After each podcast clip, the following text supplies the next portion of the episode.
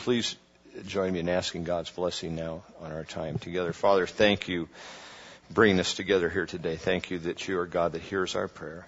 Uh, thank you that Donita is uh, is feeling better. We pray that uh, you just calm her and and uh, encourage her. Uh, Father, as, as I go to this time, this message time, uh, I just want to honor you and I I give you a, a, full privilege or, or the right really to edit whatever I may say and, and um, just keep me from speaking anything that would be displeasing to you. Uh, Father, I just uh, uh, pray now for this time. May we be encouraged and challenged uh, and uh, impressed by who you are and uh, who we are in you.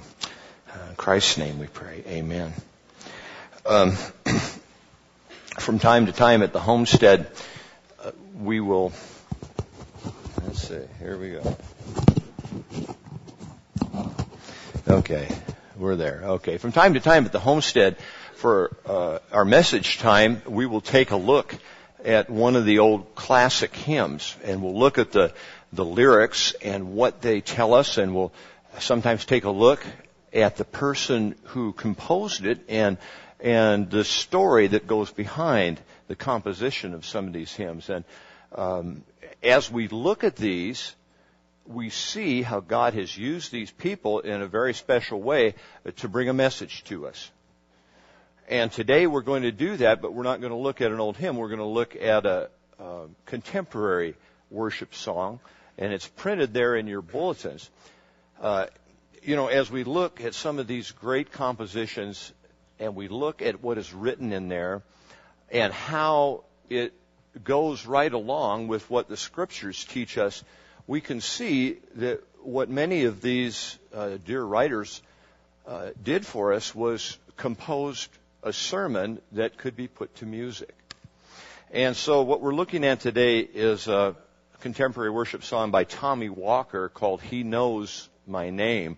Tommy Walker is a, a composer and also leads worship uh, down in Southern California.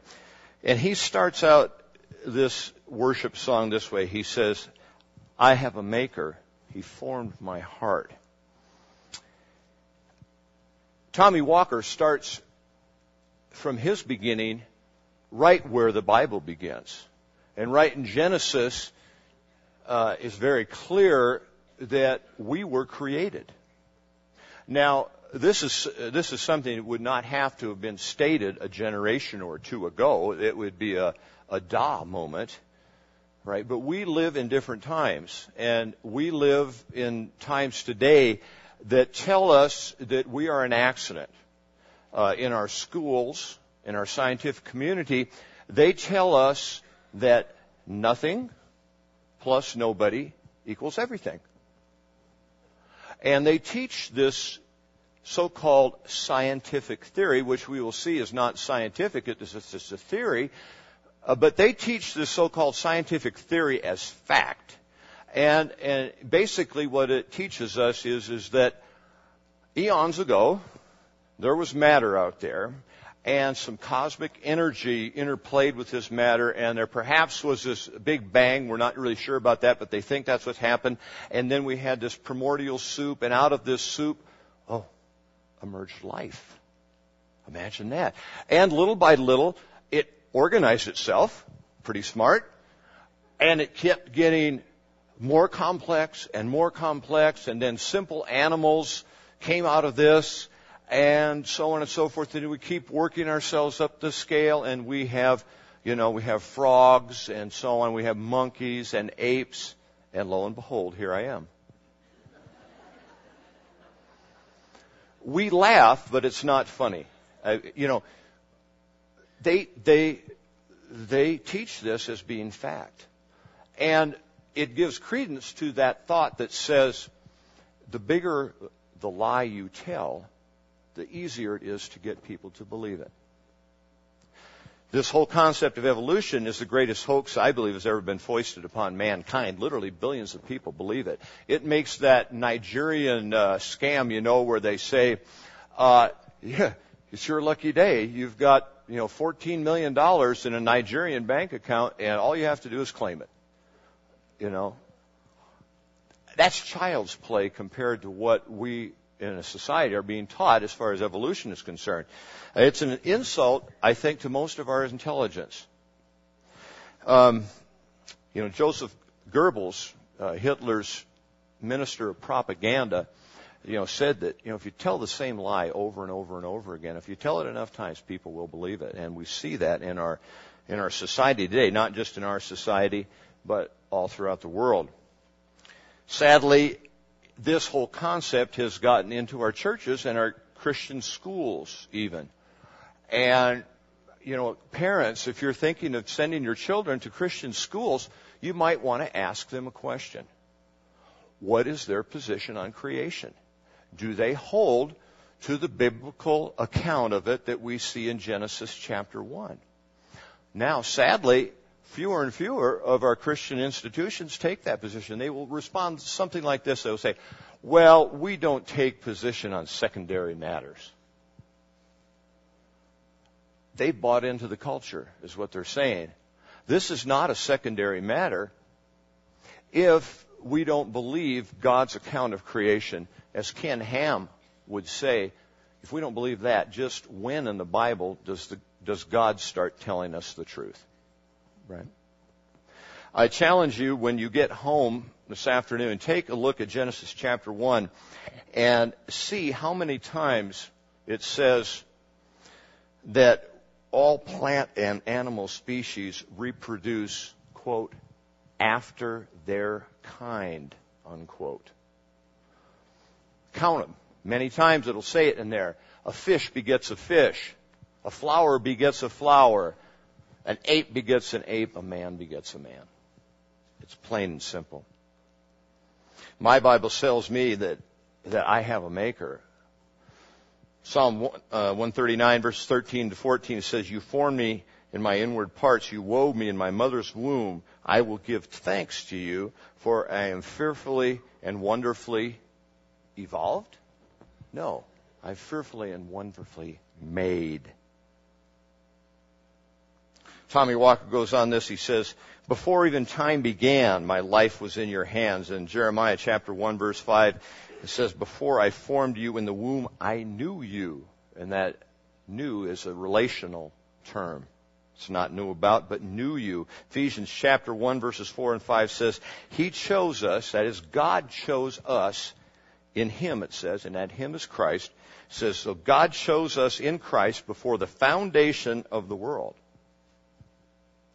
He predestined us to adoption as sons through Jesus Christ according to the kind intentions of His will.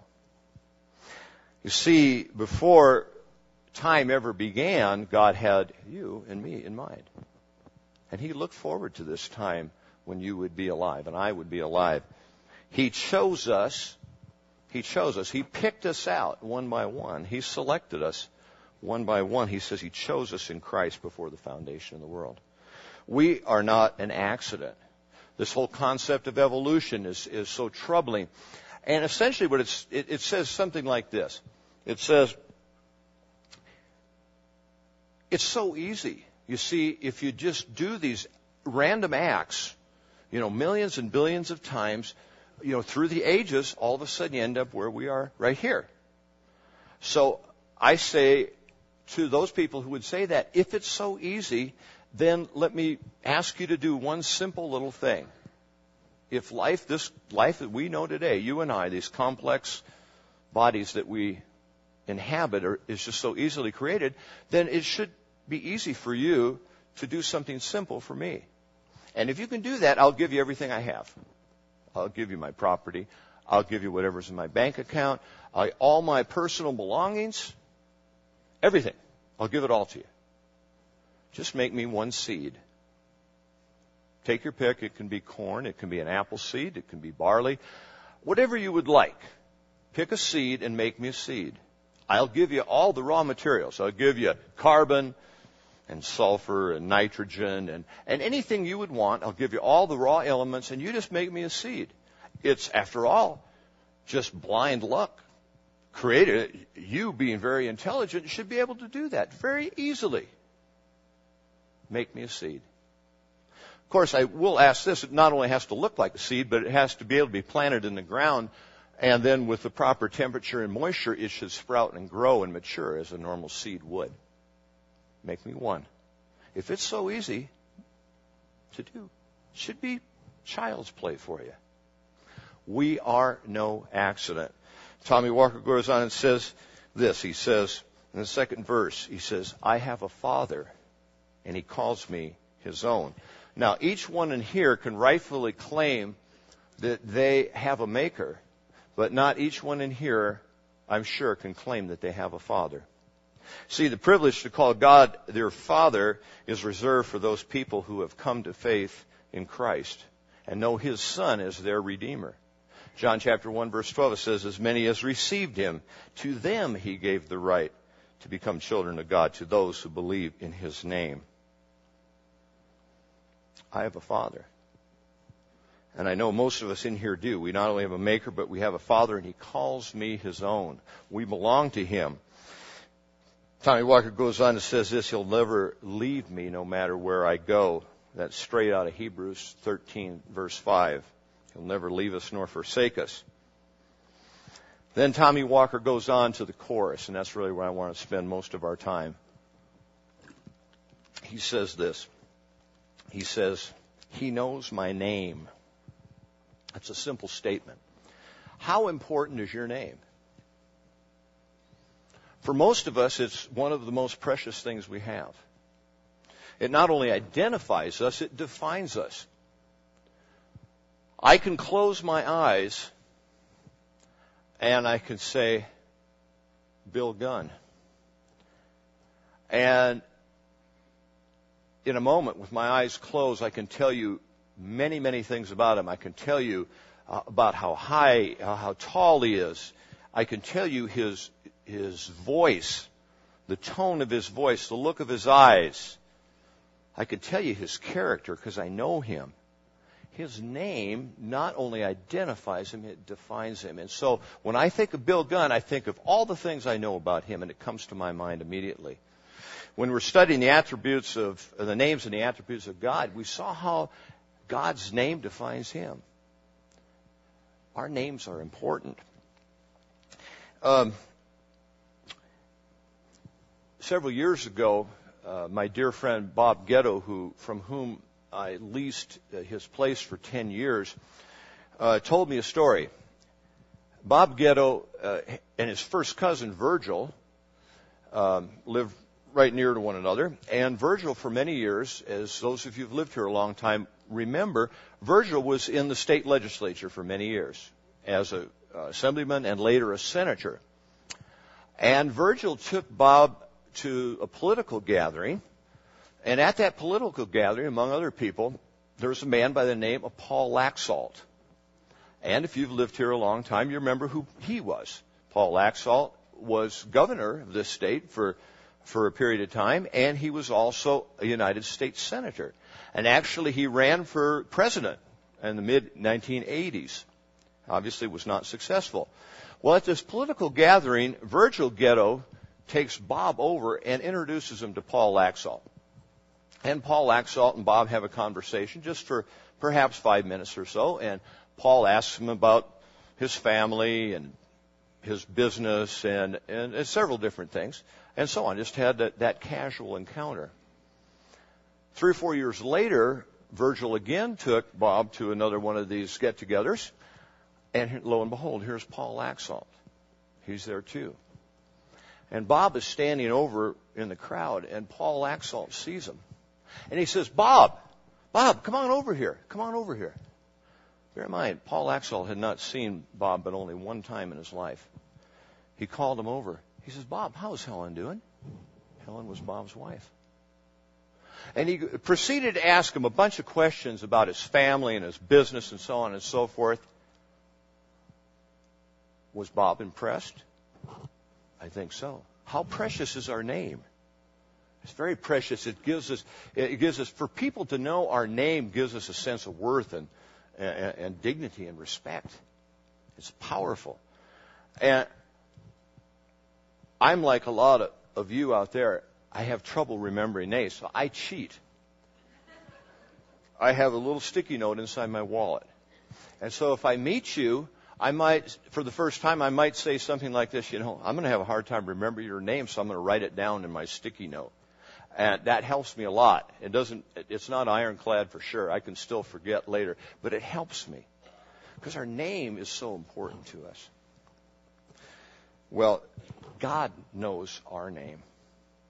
He knows us. He cares about us. He, it's as if He says, I'll be standing over there and God will say to me, Bill, come on over here. I want to talk to you. How's Val getting along after her surgery Monday?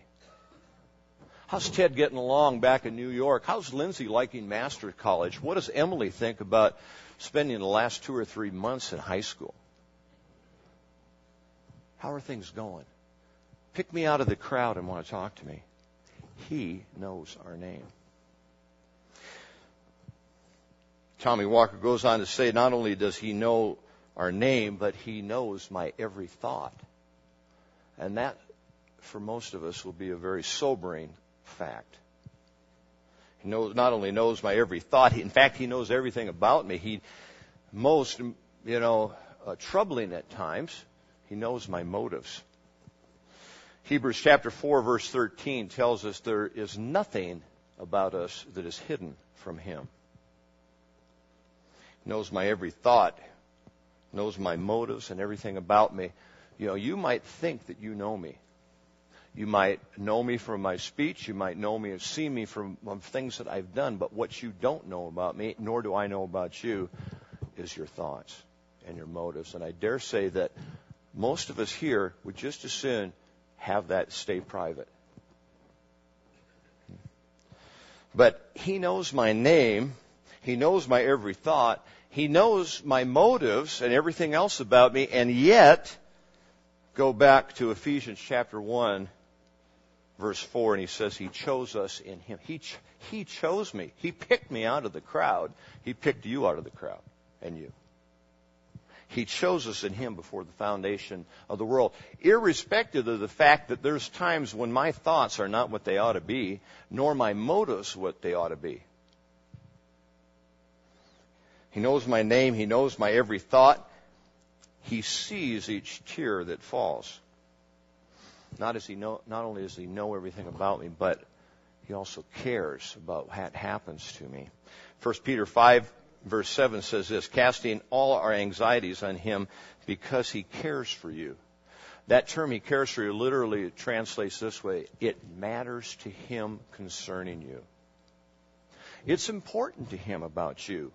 Your successes, your failures, your wins, your losses, your triumphs, your tragedies, all those things. It matters to him. He knows our name, he knows all our thoughts. He sees each tear that falls. And he hears me when I call. 1 John chapter 5 verses 14 and 15 talks about him hearing us.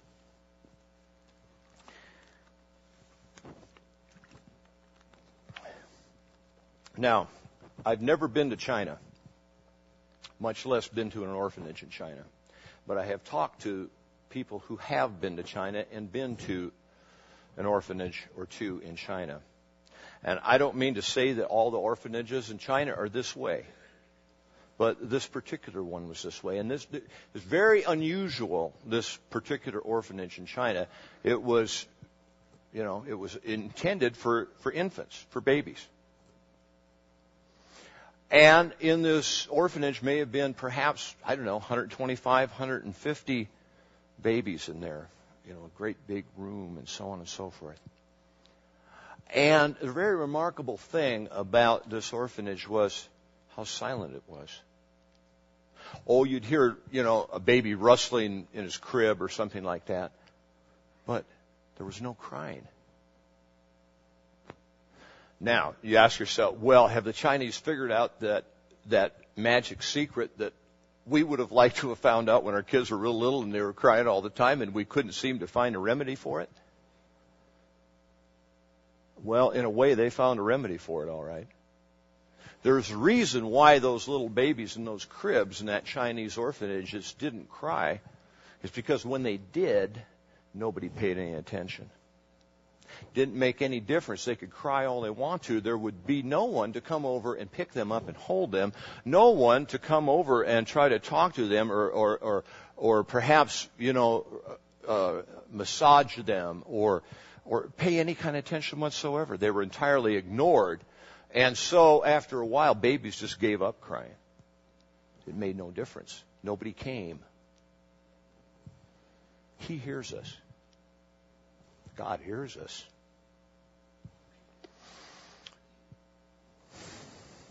Hears us when we call. My dear friend William Plants would put it this way. He said, God always answers our prayers. He always answers our prayers. Sometimes he says yes to what we're asking of him. Sometimes he says, not now. And sometimes he says, no, I have a better plan. Now, what I have here, these are the, these are little prayer pages we have every Wednesday night when we meet for prayer, and I, I've saved these for the last year, and it's pretty pretty complete. I might have lost one or two in there, but it's pretty complete. And I thought, you know, that I will document and chronicle some examples of how God has answered prayer. Now, there's some of these, some of the prayers that we would have listed in our in our little paper here are extremely difficult, if not impossible, to tell whether God has answered them or not. For example, we pray for the leaders of our country that they make wise and moral decisions. How do I know if that prayer got answered or not? Tough to see. You know, they clearly don't always make the kind of decisions that we think are appropriate. But how much worse would it have been if we hadn't been praying for them? So it's it's hard to gauge the results sometimes whether God has answered these prayers or not there's a lot I found, a lot of God's answered prayers in pretty, what I would say, pretty routine uh, matters of healing. You know, prayers are, you know, so and so, you know, went in for surgery or something, pray for them, so on. So is, uh, you know, is having other kind of health difficulties and so on. And so those are pretty routine. But I would say this, every healing is a miracle. Every time you and I get healed, it's a miracle. Every time, if I cut my finger, like, you know, right there, and I bleed, in about two weeks, you know, you won't even be able to tell anything happened there. Now, we take that for granted, but I say that's a miracle. After all, try it with your car. If your car is leaking oil, what do I say? Oh, if I just hang around and wait two, three weeks, it'll all be better you laugh, but you know we take we take just root, what we call routine healing for granted. So I didn't. I had three pages of, of uh, or almost three pages of what I would say were, were more, if you will, dramatic examples of how God has answered prayer. And I'm, I'm going to share just a, just a few of those with us today.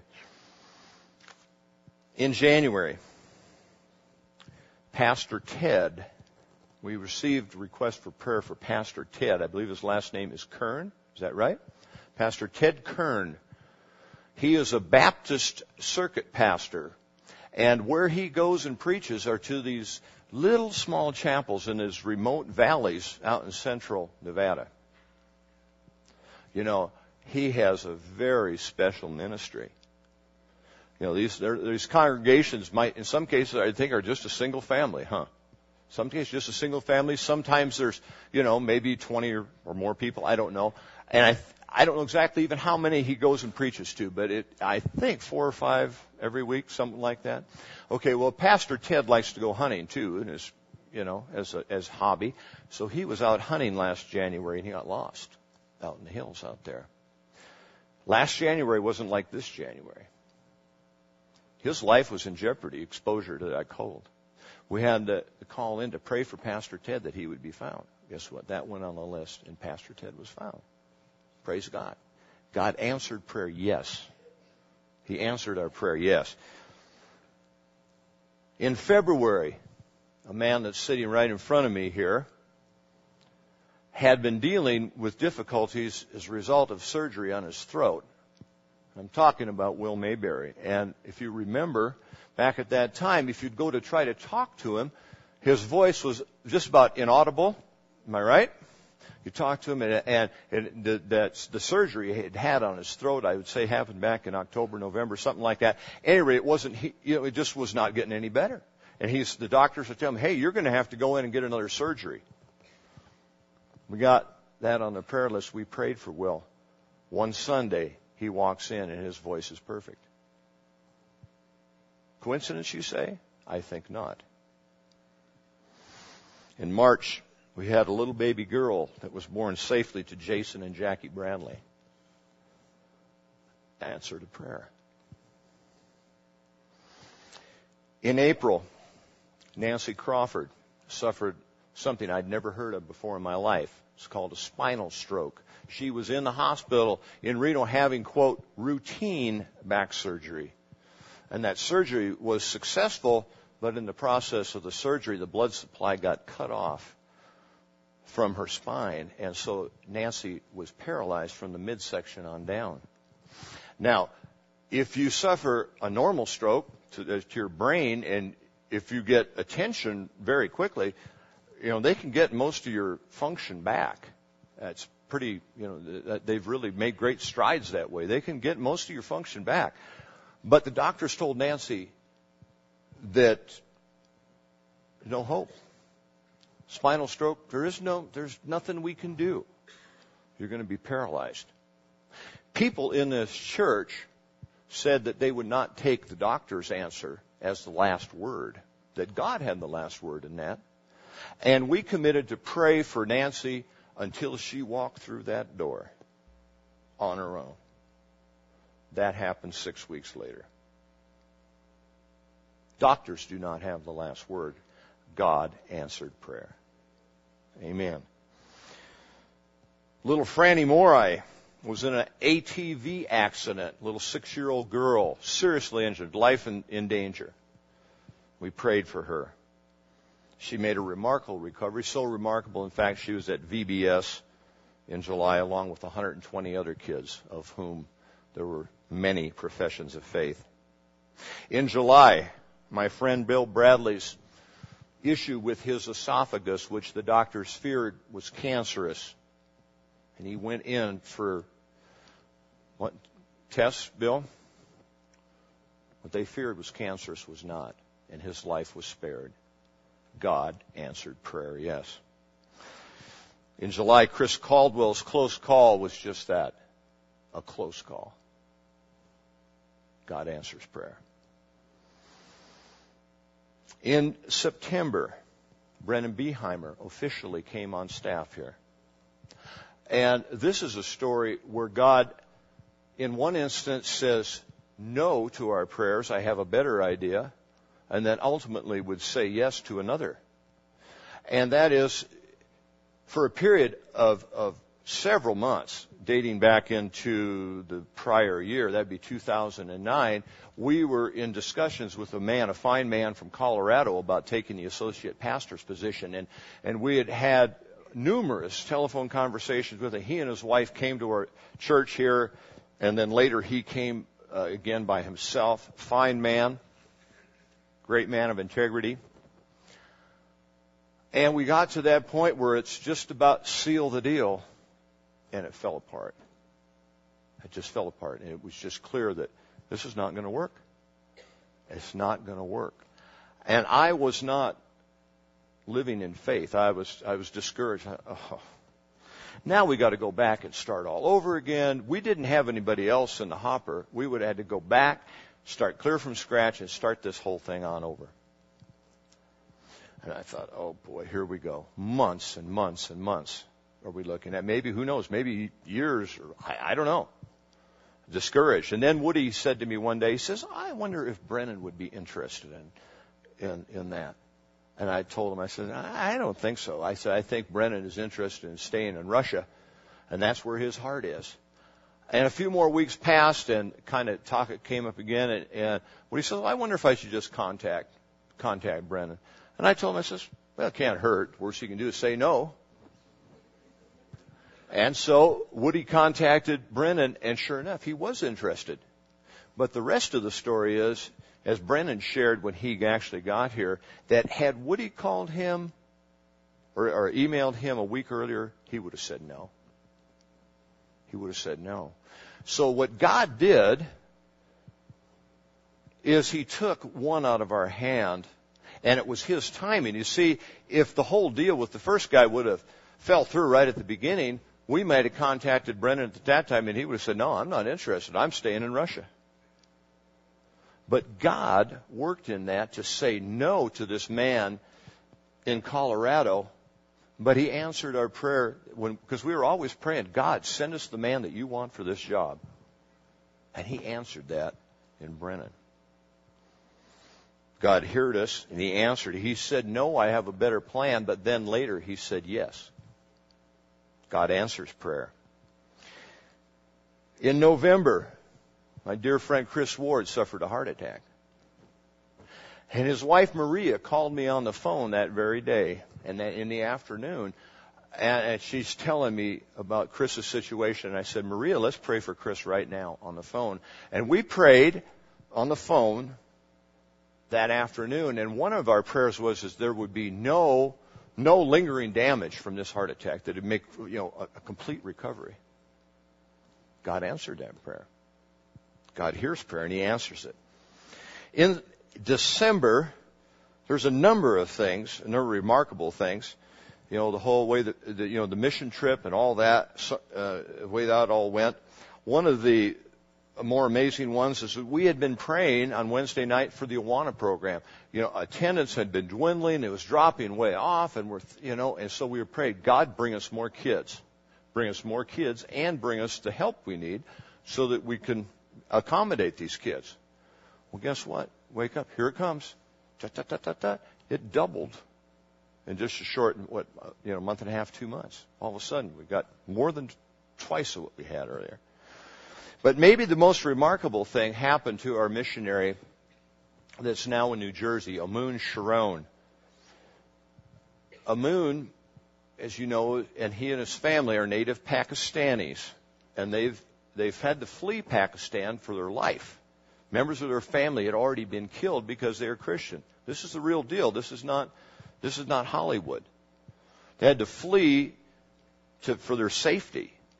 But all along, Amun wanted to get back to Pakistan. He wanted to get back there. That's where his, that's where the people he was ministering to were. That's where part of his family uh, still remains. He wanted to get back there. So he wanted the type of visa that would allow him to travel freely back and forth. Now he could get a, a religious uh, religious workers, uh, uh you know, what's that special case where you're you're fleeing pers- persecuted and fleeing for your life. You got that uh, permission to stay in the country, but then he'd never be able to go back home again, and he wanted to be able to go back home. So time after time after time, here his the hearings and all the uh, all the uh, bureaucracy involving his visas keep getting postponed and keep getting postponed, keep getting postponed. Pretty quick, we're starting to get the message. God, you must want him here for a purpose for a little while longer. Well, a number of things happened, but I think one of the most remarkable ones happened this last December when Amun Sharon was invited by a Jewish rabbi to come speak at their synagogue on the Sabbath. This is not a messianic community. This, this is an Orthodox Jewish church, or not church, synagogue. They invited a Christian evangelist to speak to them. That doesn't happen. That does not happen. So God said no to our prayer to give Amun, you know, clear sailing with his visas. He says, no, I have a better plan. But look how he answered our prayers as we prayed for our missionaries that they would, they would be blessed by God in their work. God answers prayer. Just last night, this wasn't last year, this was last night, I got the word that Vonda Norcutt's sister Debbie, who had had dealing with issues of cancer, uh, got the test results back yesterday, and there was no further cancer.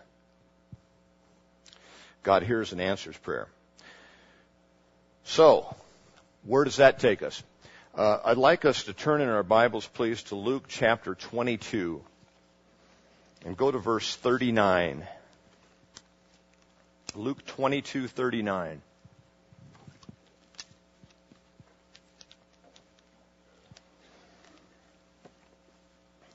This is familiar, a familiar setting to most of us. This is uh, Jesus in the Garden of Olives before his crucifixion. And I'll read this, verse 39 to verse 44. Luke writes this, and he says, And he came out and proceeded, as was his custom, to the Mount of Olives. And the disciples also followed him. When he arrived at the place, he said to them, Pray that you may not enter into temptation. And he withdrew from them about a stone's throw, and he knelt down and began to pray, saying, Father, if you are willing, remove this cup from me. Yet not my will, but yours be done. Now an angel from heaven appeared to him and strengthening him. And being in agony, he was praying very fervently, and his sweat became like drops of blood falling down upon the ground. A couple things I want us to look at here in this passage. The first is in verse 39 when he says this, and it, when and he, of course, referring to Jesus, came out and proceeded. Luke says, as was his custom. You know, the disciples would have not paid any attention to this. This was kind of routine for him. This is part of his discipline. This is this is this is part of what he did. This was commonplace. He would go there and pray. And, you know, the question we have to ask ourselves is what about us? Is it customary for us to pray? Many of us will have to admit that it's not unheard of, but it's certainly not what we would say is customary. Hmm? And he goes on in verse in verse 42. This this kind of boggled my mind. In verse 42, Jesus is praying, and follow me along here with me, saying, Father, if you are willing, remove this cup from me, yet not my will, but yours be done.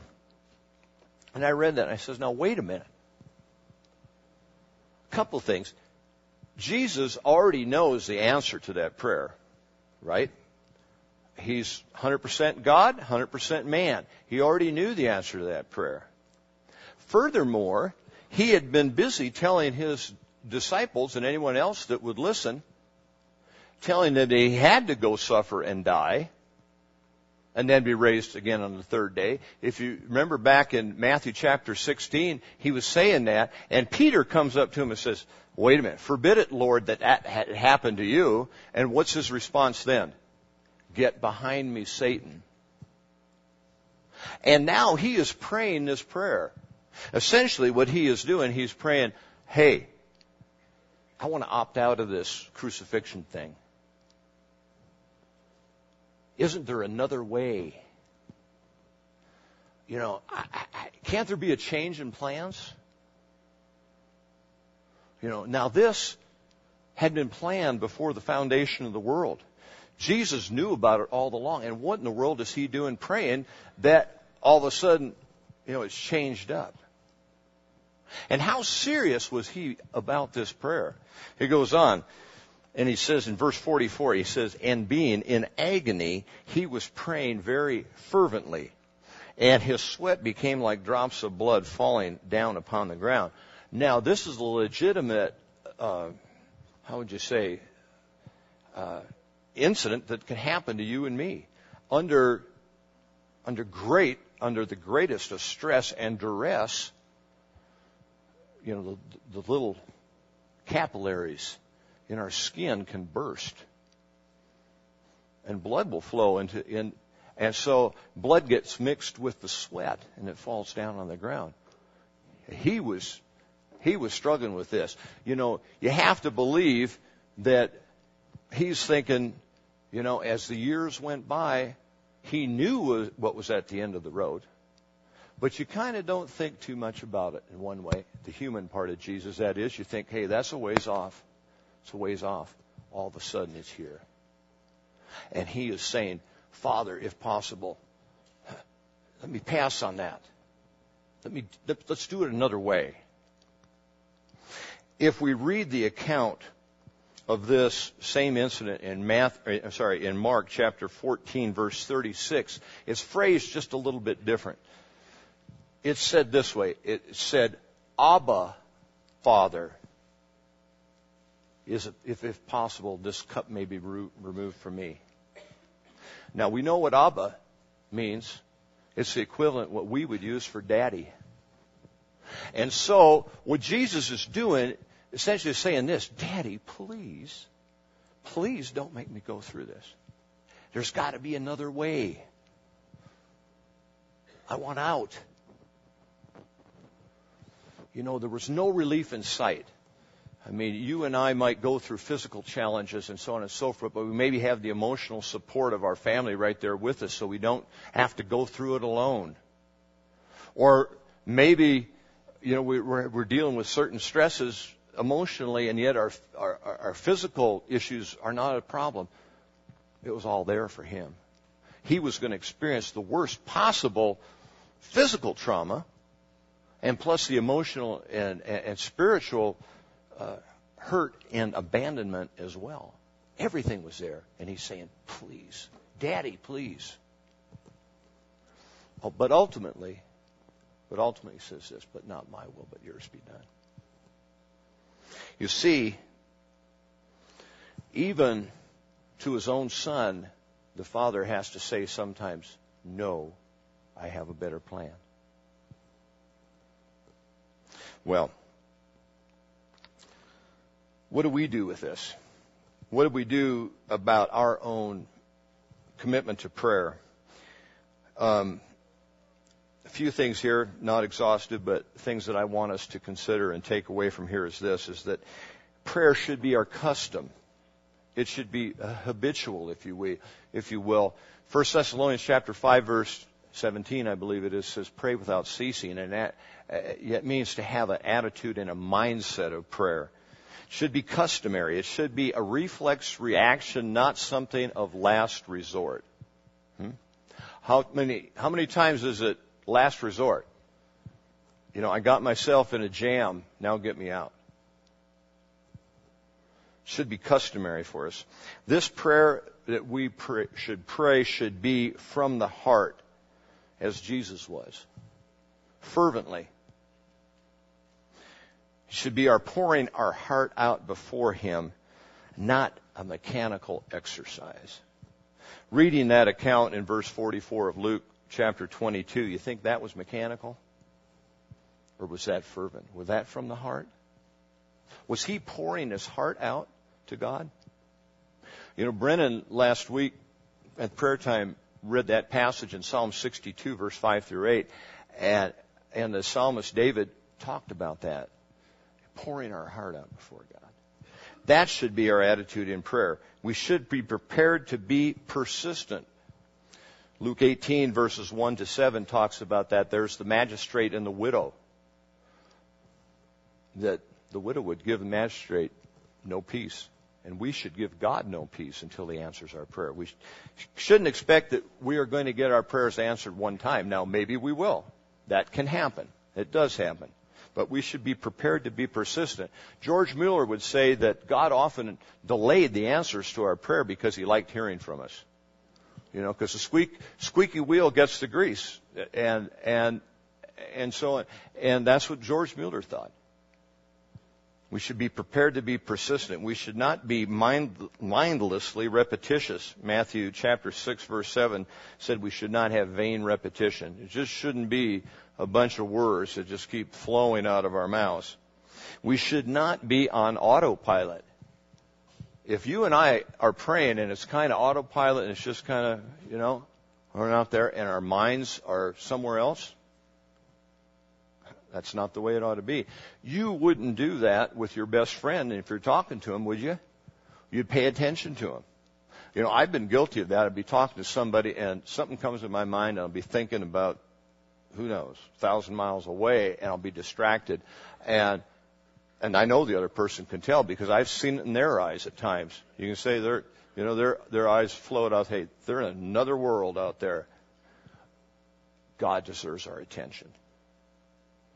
Deserves our attention. We can't just be mindlessly rattling things off there. We need to be specific. We need to tell God what we want Him to do. Jesus was. Be specific. Then it's pretty clear when He answers that prayer. More specific. Prayer should be, finally, prayer should be offered up to God, giving Him our complete, complete permission to choose any of the three options that are open to him. If he says yes to what we ask of him, we say thank you. Thank you.